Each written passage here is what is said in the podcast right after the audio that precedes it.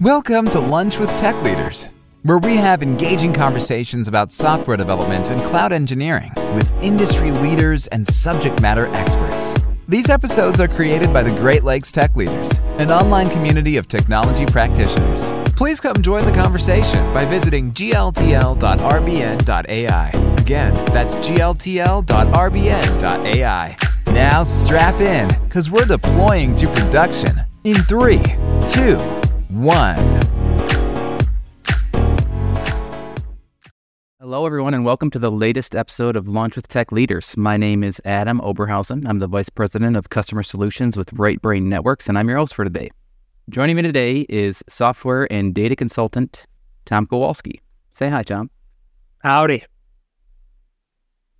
It is also my honor to introduce Lancelot Carlson of House Heel Pay, the first of his name, co founder of Payment Realms, Lord of Ruby Development, Warden of Artificial Intelligence, Sovereign of Entrepreneurial Ventures, and Ambassador to the Great Lakes Tech Leaders.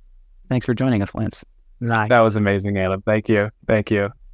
Was that all you, or was that? Uh... Oh, come on. I don't have a creative thought in my head.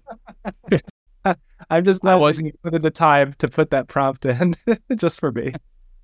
And also, uh, yeah, congrats on uh, your growing family, Lance. It's uh, I know it's a ways out, but uh, got some additional twin, some twins on the way to make your your your family grow to uh, five children here. Gonna be amazing. Thank you. Yeah, I knew. I I'm I'm looking forward to it, but it's it's also this kind of storm that's brewing as far as my sleep goes. Uh, so in this episode, uh, we're going to be discussing the birth of the Agile Manifesto, and I'm going to be doing a series on Agile, and um, I want to start with like the beginning, right? Um, and I think it's really interesting history. I think a lot of people probably know the gist of the history, but I think we're, we're going to go back even further to like the 30s and 40s and uh, kind of explore how software development, you know, evolved over those decades, and then what led to the Agile manif- the summit at and and 2001, and then kind of reflect on the 20 years since the Agile Manifesto was posted, and kind of share our thoughts on it. So, and for future topics, I want to cover things like the Agile planning game, Agile programming, Agile teams, and um, how Agile goes wrong. Uh, but again, today we're going to focus on the origin story. I'm going to be talking at you guys quite a little bit here as I share the research I did for the show, but uh, you know, feel free to interrupt. I'm not an expert. Like if you ask me some details on what I'm about to share, I don't know if I'll have the answer, but we can always look it up. Um, the source material for this episode is, um, you know, my uh, my personal hero, uh, Robert Martin, Uncle Bob. So that you know, he was one of the authors of the Agile Manifesto. There are 17 authors, so he doesn't. He's certainly not the doesn't take credit for it. Uh, he, but he's one of the 17 that were there. And uh, yeah, so here we go. So let's start by picturing ourselves in an era where computing is at its infancy. So you, you know you think of Alan Alan Turing and a handful of colleagues are the only programmers in the world, right? So what methodology do we think they must have followed, right? I mean, it, it was probably something like very rudimentary, uh, but you know they write the code, they compile the code, they test the code, they debug the code, and they repeat until it's correct, right? Pretty standard. But pretty quickly after, you know, that initial group of programmers were doing their thing, the the growth of programmers started to balloon and all sorts of in- initiatives got kicked off. So it was pretty, you know, early on they needed a structured structured development process.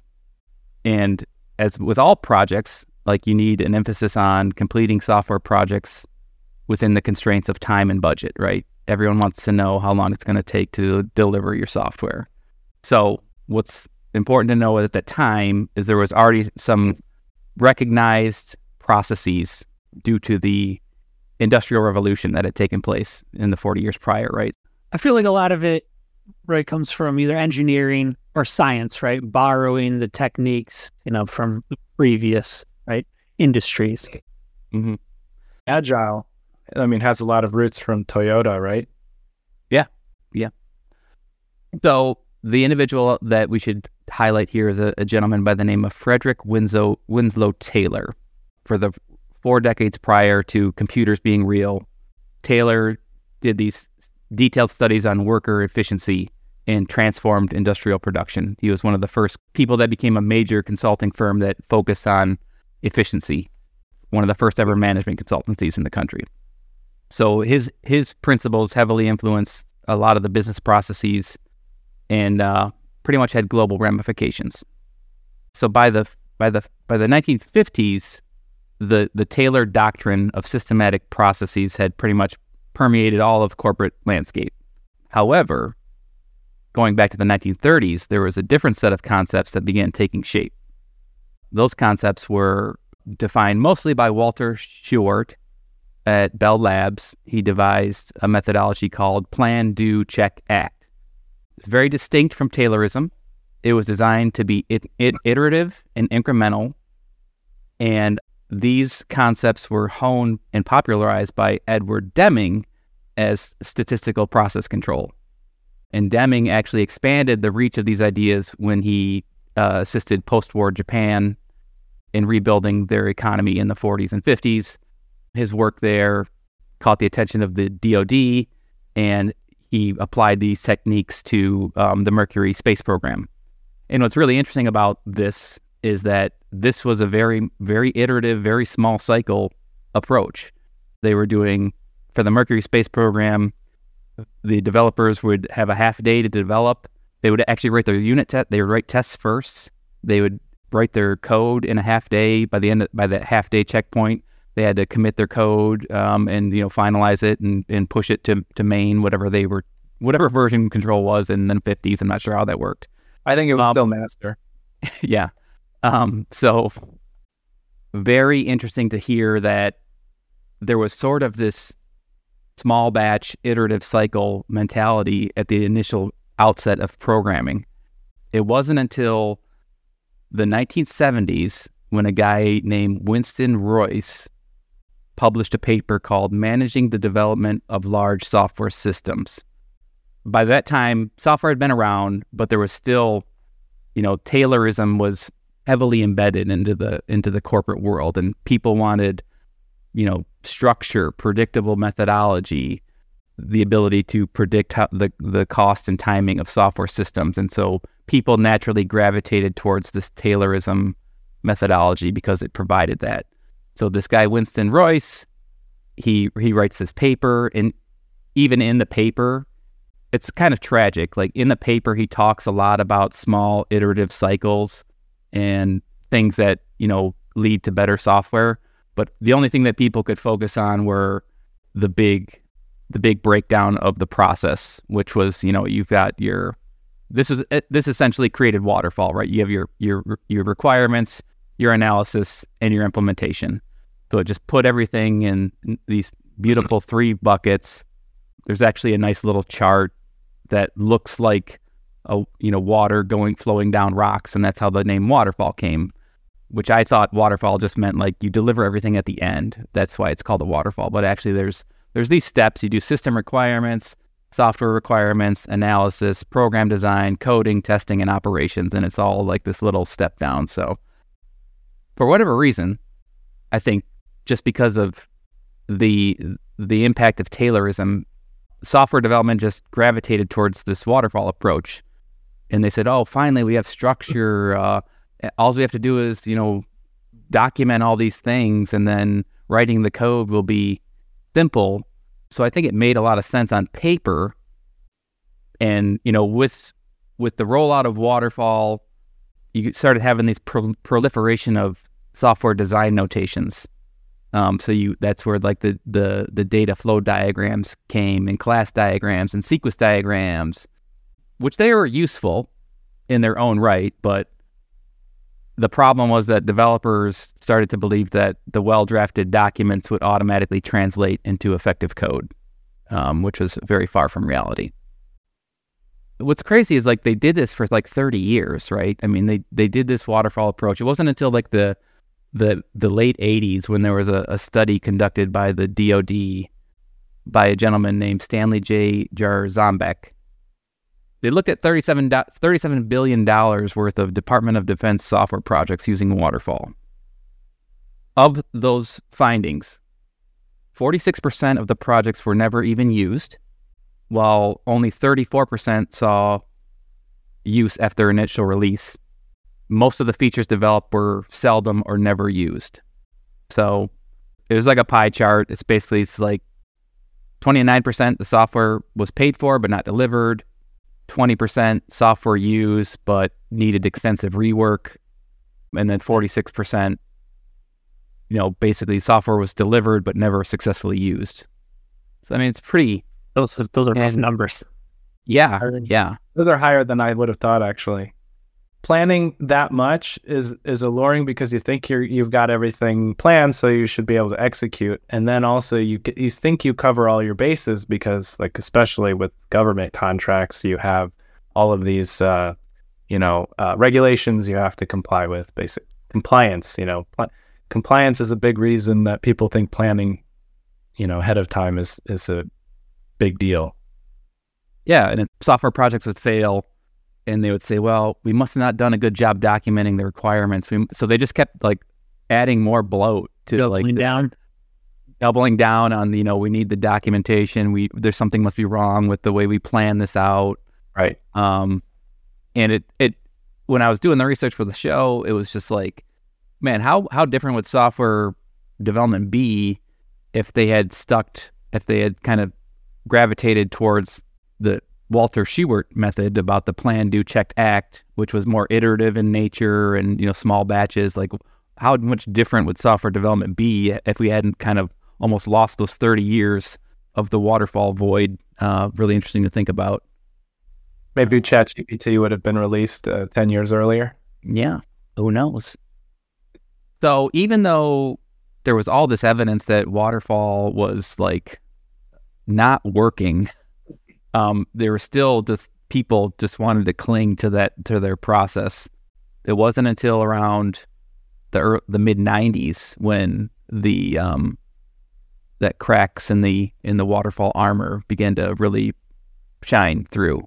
Well, I'm curious, were there any like major, in that period of time, were there major successes where, I mean, there must have been some, you know, hey, this worked, so we should keep using it.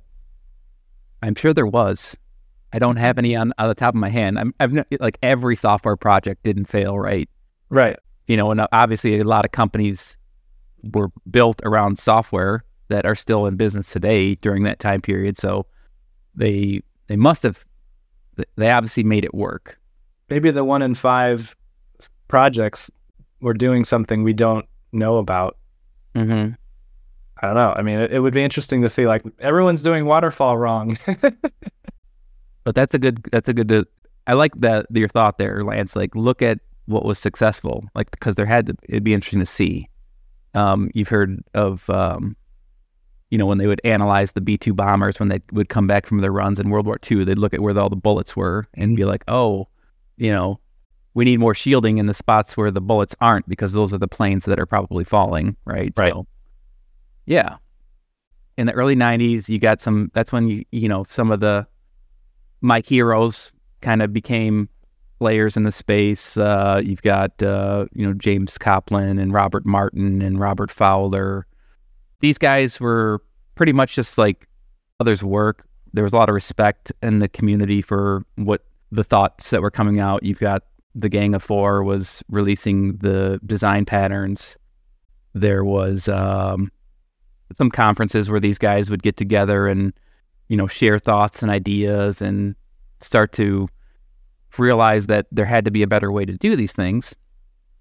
And there was a particular paper that stood out by um, James Coplien that introduced a lot of these concepts that are part of Agile now, like um, developer controls process, architects also implements, code ownership, application design is bounded by test design. So these ideas were pretty new at the time, but they and ultimately became some fo- foundational elements of agile. Around that time is when guys like Ken Schwaber, Schwaber and Jeff Sutherland um, submitted the, their their paper called Scrum Development Process. Um, there was uh, guys like Jeff DeLuca who started developing feature-driven development. Uh, Alistair Cockburn worked on the Crystal family of methodologies, and other folks were working on systems like uh, dynamic systems development method, rapid application development, um, which is the work of James Martin. All these things were happening in the 90s, and like it just seemed like there was the winds of change were were right there. One of the areas that my personal hero Robert Martin gravitated towards was something called extreme programming, which we've heard of. Um, that was that was that kind of came out of the 90s as well. So how the Agile Manifesto came to be as we kind of transition into this part of the the talk here is um, that Kent Kent Beck and Robert Martin wanted to get together and um, put together an extreme programming leadership meeting. Um, so they, they they put the word out to all those those guys I had just mentioned, and there wasn't a lot of excitement for it outside of Martin Fowler. And so Robert Martin and Martin Fowler got together a few weeks later in Chicago, and they they talked about you know how are we going to do this. They reached out to Alistair Cockburn, who and they wanted to they reached out to him to discuss developing a lightweight process summit. Um, just so happened that Alistair had already been researching venues for like a you know a developer summit and uh, suggested that they use the Snowbird Lodge. And then this meeting was set for February 2001, and to their surprise, all of these major players in the in the software development space said, "Yeah, I'll be there." And so the the 17 there were 17 in total, 17 guys attended the the this this get together at the Snowbird Lodge. And it again it consisted of all those individuals from all these different emerging disciplines of software development. And uh, for two days they sat and whiteboarded on the agile manifesto you know, there's a lot of debate about what who said what and whose idea was who, but it doesn't seem like there's a lot of uh, friction around it. it. They know there was, you know, 17 people there. A lot of things were said. Who gets credit doesn't really matter. But what what came out of that was the Agile Manifesto. Ward Cunningham was the was is get is credited for suggesting that they they put the Agile Manifesto online for people to sign and review. So if you haven't seen it, which I hadn't actually looked at it, um, until I researched the show. It's just agilemanifesto.org. And you can see the Agile Manifesto, and you can, it, it very much looks like a website that was built in the 90s. Uh, it's beautifully simple. The manifesto itself is is beautifully simple. The 12 principles of Agile are, are beautifully simple. And I, I was, I had never read it. Like I'd never like taken the time to like read the site or really like I, I thought it would be like, you know, this 150 page document or something, but it's really it's just four lines. The website's beautiful too. Yeah. Do you want to you want to read the Agile Manifesto to us, Lance? uh, the 12 principles. The main page, like individuals are in interactions, or the four. Ah, yes. Individuals and interactions over processes and tools, working software over comprehensive documentation, customer collaboration over contract negotiation, responding to change over following a plan. That is, while there is value in the items on the right, we have value. We value the items on the left more, and so the um, the web page actually has the stuff on the left, the first sort of three to two words that I said uh, in a bigger font to emphasize that. Yeah, and I think that's like a that final touch of saying, hey, we value this stuff on the right, but we value the stuff on the left even more. Like, I think that really resonated with the people who first saw this manifesto. And I think it's just a nice touch there because, like, you could, if it didn't have that, it would, it would be unclear if that other stuff is even important, right? So I think this that that final nuance is is an important piece of it. So that was yeah that was the that was the the the snowbird summit. And that was a pivotal moment that shaped the future of software development. Um, i can't think of another document or software paradigm that has had so much impact on software industry maybe ai might have that impact uh, if we reflect on it 10 or 15 years from now but it just seems like this is it was a pivotal moment, and I think the guys that were there kind of knew they were onto something really important. I think it's not just uh, you know applies to software, right? I mean, it applies to just building products in general. A lot of the time, I mean, obviously, there's a lot of very specific things here to software, but if you're building cars, for example, like it still applies even if there's no software. Mm-hmm. Yeah, I, I think uh, like the issue comes when um like we talk about serverless or DevOps, right? That the word gets used for marketing purposes, right? And it gets you know different definitions here and there. You know, it depends on who you're talking to. And I, I'm sure you could ask, you know, I don't know, ten people, right? And they would say, "Oh, this is agile," right? But not really hitting on any of these kind of four um, values. Uh, so yeah, it's, it's that's interesting. You know, you ask, "Oh, we're doing agile. What does that mean to you?" Oh, well, you know, we're using this tool that our vendor gave us that makes us agile, right? Or something like that. So yeah, yeah, um, that's something you should we should definitely like touch on. Like the people modify it. There's adaptations. There's interpretations. Right? Mm-hmm. Is, Programmers, mm-hmm. managers, corporations. Is you know I'm actually agile if it's a process? Right. I don't know. I think when I, when I reflect on my career, right, I got I started my first real job around 2005, 2006, working for a software company, and even by you know at that time the software company was not even aware of agile or doing agile, and it wasn't until uh, I don't know. You were there, Tom. When did we when did we start doing agile? Or you know, we started doing Scrum, which I guess is that agile. Um, but it was probably like 2010 ish, maybe. Yeah, I, I don't know. Yeah. So you know, 10 years. It took nine years for a company in Michigan to catch word of agile. I'm not sure how, but it seems like we, at the time, we were doing waterfall. It's we were doing like the releases once every 12 to 18 months.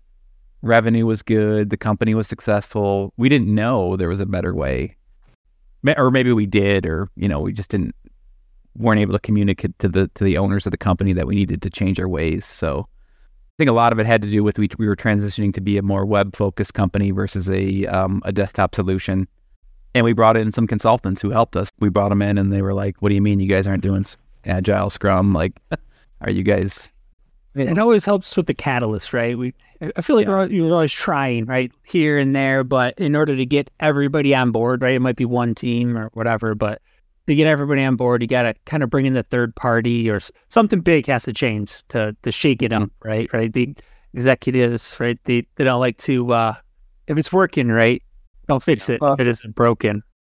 I'm assuming that it wasn't your repercussions weren't that big of a deal because like you were releasing version one and version two and and people right. were paying for that version. So you know Yeah, but once we realized we could you know, you can SaaSify a desktop product, right? You can just you don't need to wait 12 to 18 months to release. You can just get them on the subscription and start trickling out features, you know, smaller batches, less risk, all that good stuff. Apply applies even to desktop software. So Curious to know your your experience with Agile. Lance, did you know about it right away, or did you start using it as soon as it like when the manifesto dropped? Did you did you know right away, or did you did it take some time for that information to find its way into your web browser?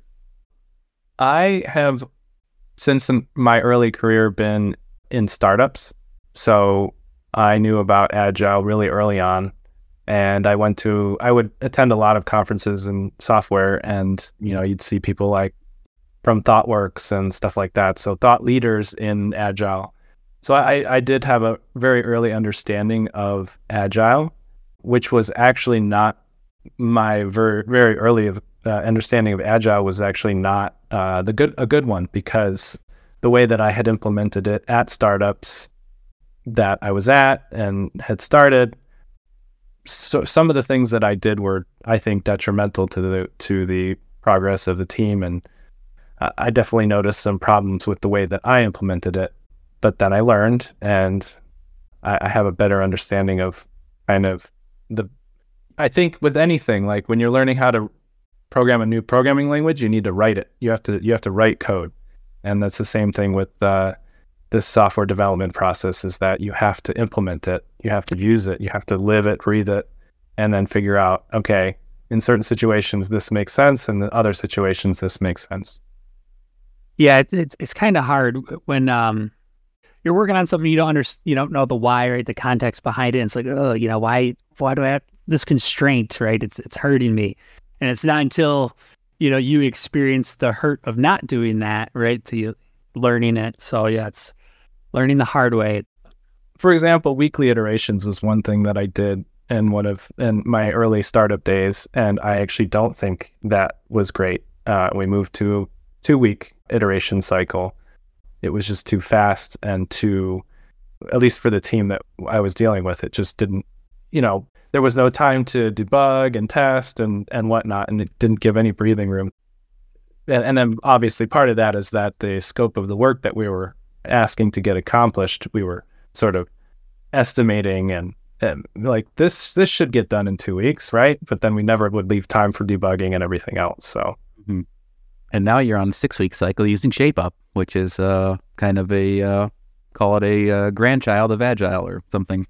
Yeah, yeah when you look at again, kind of reflecting on my career and knowing that you know since 2010, the companies I was working for were doing some type of agile Scrum process, but yet the dates for delivering things on time was almost always not accurate, right? Some you know sometimes it was, sometimes it wasn't. So I I just think like there's still problems with agile. I don't think agile tries to. If you look at the manifesto, it it doesn't indicate that it's going to solve all your problems or you know deliver software on time every time. There's no guarantees with with the Agile Manifesto, which I like. I do think that companies and stakeholders still get hung up on the dates of when something's when it wants to get done, and they they force engineers to reverse engineer when something's going to get done, even though there's so many unknowns to deliver quality software that I just don't know if the industry will ever get away from that, and it kind of frustrates me. Like, like I know enough about software development now where it's like I wouldn't, I wouldn't put a date on when something needs to be delivered. I'd say let's keep iterating on it until our market tells us it's, it's good enough, or our revenue indicates that whatever we've delivered is is resonating with the market. I know, and I know that just doesn't fly in corporate world, but it just, I just, I don't, I, I feel like we're not able to as engineers, as practitioners, we're just not able to communicate that in an effective way to the decision makers of of the universe. There are very real re- repercussions for not being able to manage a customer's expectations around that because if a customer thinks that they can get software delivered by a certain time and you haven't told them that that's just not the reality of software, they can sue you, you know, for not delivering on that they can make you sign a document saying you you are going to deliver this for this much at this time, and and then they can ask. And then a lot of times they'll ask for more features and scope. They'll be like, "The thing you delivered me wasn't what I wanted," and then and then you're just scrambling to make that happen. And then by the end of the period, then you don't deliver what they were expecting, what they in their mind were expecting, because you didn't have enough time or you didn't spend enough time trying to learn what exactly it was that they wanted. Prior to that, maybe with prototypes and faster iteration cycles. Yeah. At the end of it, trying to deliver on that. And then, you know, you're just putting a lot of risk on yourself with, with allowing them to put dates on you. The biggest monumental example of that is healthcare.gov, which I've mentioned on a previous show, mm. where uh, Congress and the president actually signed into law the date in which a software piece of software would be delivered. Um, and it's just like, of course, we all know how the the launch of uh, healthcare.gov went and uh, some of the challenges they had, and it's just crazy to think that you know you can just pick a date and wave a magic wand and and make that happen without actually iterating on and building the software in in the most efficient possible way. So that's all I got for this episode, guys. You got any anything else you want to share? Any any kind of uh, experiences with your agile experience? I, I would say you know everyone to to read this and take it in, right? And and uh, and leverage it. So you know when you're in this situation and it comes down to whether it's internal or external customers, right? And it seems like it's that contract negotiation. You know, just we're agile, right? We don't do that contract negotiation, right? It's more of that customer collaboration and and iterating and so yeah, throw throw it back whenever you know a lot of companies. All the companies say they're agile, right? It's like okay, well then we we're not doing that. We're not doing contract negotiation dance, right? This is you know, or find different customers. The other thing too. Yeah, I think that's a good point, Tom. I think we should I should probably share the twelve principles of the manifesto. Perhaps you'd like to read them, Lance. So if you got the site up, I can pull it up if you you don't have it up. Sure. But again, they're they're simple, small, digestible. If you're in the technology space, you should know these, and you should you should kind of they should resonate with you. So go ahead, Lance. Especially your managers and your Yeah. your customers, and you sh- and your project managers. Principles behind the Agile Manifesto. We follow these principles. Our highest priority is to satisfy the customer through early and continuous delivery of valuable software. Welcome changing requirements even late in development. Agile processes harness change for the customer's competitive advantage. Deliver working software frequently from a couple of weeks to a couple of months with a preference to the shorter timescale. Business people and developers must work together daily throughout the project. Build projects around motivated individuals. Give them the environment and support they need and trust them to get the job done. The most efficient and effective method of conveying information to and within a development team is face to face conversation. Working software is the primary measure of progress. Agile processes promote sustainable development. The sponsors, developers, and users should be able to ma- maintain a constant pace indefinitely. Continuous attention to technical excellence and good design enhances agility. Simplicity, simplicity, the art of maximizing the amount of work not done is essential. The best architectures, requirements, and designs emerge from self organizing teams. At regular intervals, the team reflects on how to become more effective, then tunes and adjusts its behaviors accordingly.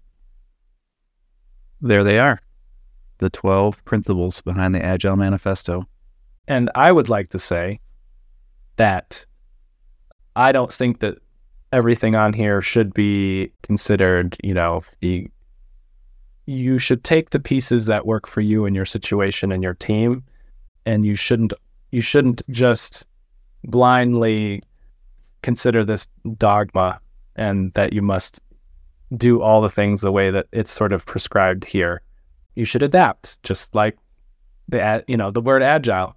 You should adapt it to your team and what makes sense, um, because obviously uh, there's a it, it, there's a lot of stuff in here, a lot of debate around you know can remote teams work, and you know face to face you know conversation is the number one thing, and it's like well you know th- there are ways to do this without having face to face conversations these days. Um, and this was also written before we did have really good meeting software you could do online, and it was before COVID. So this might even need some adaptation. That one stuck out, and the one like releasing monthly or whatever. Like it's like you should you should be really releasing like daily if you can, at least every hour if you can. Clayton, welcome to the show. You got a question for us? Yeah, I guess I uh, so should give a disclaimer that I'm not. I don't consider myself a proper developer programmer, um, but you know, I took some classes at WCC, and one of those was the team programming class where we talked about the software development cycle and uh, you know the, some of the history of it, and and then agile. I just got the sense that there's a sort of an intensity and fervor uh, w- with agile or implementing agile. Maybe I'm wrong about that with scrums and sprints. And I, no, I've never worked in like a software shop, I guess. So I, I, I guess I don't know that firsthand, but I just got that sense that there was that. But then when I read this, the manifesto, and we looked at that in our class too, and just the sort of core principles, it's very calm and cogent and, and just makes a lot of sense and doesn't seem to align with what I picture as this sort of intense kind of process, you know, getting everyone together, sprinting. I mean, I, I, I just wonder if there's if there's some kind of per- perversion of the principles or what it actually means, what it actually says in the manifesto. You know what I mean? I, in in in reality, in this sort of the boots on the ground sort of side of things. Does that make sense? I know. I'd argue there's a lot of you know the tech world is VC backed a lot of it, right? And so there's this this pressure to be first to the market, and so because of that pressure, you're you're you're going to have these incentives where you're just like, we need to we need to turn our developers into coal miners. So that doesn't so that doesn't come with agile necessarily. That just comes with the that's the that's the environment. That's the That's you know, the company Okay. culture. That's yeah. Yeah. You have to, you, and you know it right away. If the company culture, if you're always in crunch time, right? It's really common in the in the game development industry. Crunch time. We got to get the game shipped. Um, happens in small software companies is just as likely as well. And you just got to be wary of it. It's hard to change an entire company culture on your own, but that is you know part of what agile is about. So yeah, I would just say try to find a shop that has a good culture and, and really embraces the principles of agile and doesn't embrace you know crunch culture and breaking your back and um, you know all that stuff Yeah. because that's Yeah. definitely not what um, agile is all about. I do think some of the verbiage in Scrum doesn't help, right? When everything's a sprint and you get your sprints over, you you retro and okay, let's start another sprint. Like I think just the some of the with the wording around Scrum doesn't help, but Uh-huh. the reality is it's all about how your company culture and if they've got a good policy around work life balance and you know I've always like- been of the opinion where if you if you're an athlete and you overwork yourself, you're not going to perform well, right? So athletes are going to perform best when they're well fed, well rested, and and that's been my mantra with the teams that I've managed. So if upper management always want to hear that, Yeah, right. that do we always have to be sprinting? I mean, we can be, you know, if, if we're trying to learn something, sure, right? It, product development is so difficult. Like trying to find product market fit. And when you don't have that and you don't have, you know, your money is short, budget is only finite, like, yeah, okay, let's sprint and try and figure this out. Let's try and figure out, like, how do we get a, a user to like or use the thing that we're using? Of course, that that feels like a, a, a moment where you you you got to get everyone sprinting. But then once you've figured out something, the maintenance of that thing, I don't think you necessarily have to be sprinting all the time. There there are learning moments where it could make sense to do these faster iteration cycles, but then other times where you can like, okay, we're just trying to develop a feature, you know. that's why I like uh, Shape Up. Check out Shape Up methodology, Clayton. It actually has a built-in decompression period. What what's it is it called? The break or the what's it called? Lance the down. the cool down has you know you do six week cycles with like a two week cool down period where you kind of catch your breath fix the bugs you know to deal with tech debt whatever it might be but it, i think it's i like i like what i like the direction shape up's going Yeah. Well, thanks. That's uh, Yeah. That's helpful. Thanks. all right everybody that's uh gonna conclude our show for today so want to thank my guests uh, tom and lance for joining me today i hope everyone found the conversation informative and valuable love to have you join us again next week where we're going to be talking about yeah we're going to be getting back to ray welker talking about the human side of infrastructure as code training onboarding and culture. So um, hope you guys can tune in. Thanks for joining. Great to have someone hop on stage and talk with us for once clayton. That's uh, exciting. Wish everyone a great week and talk to you soon. Bye. Thank you.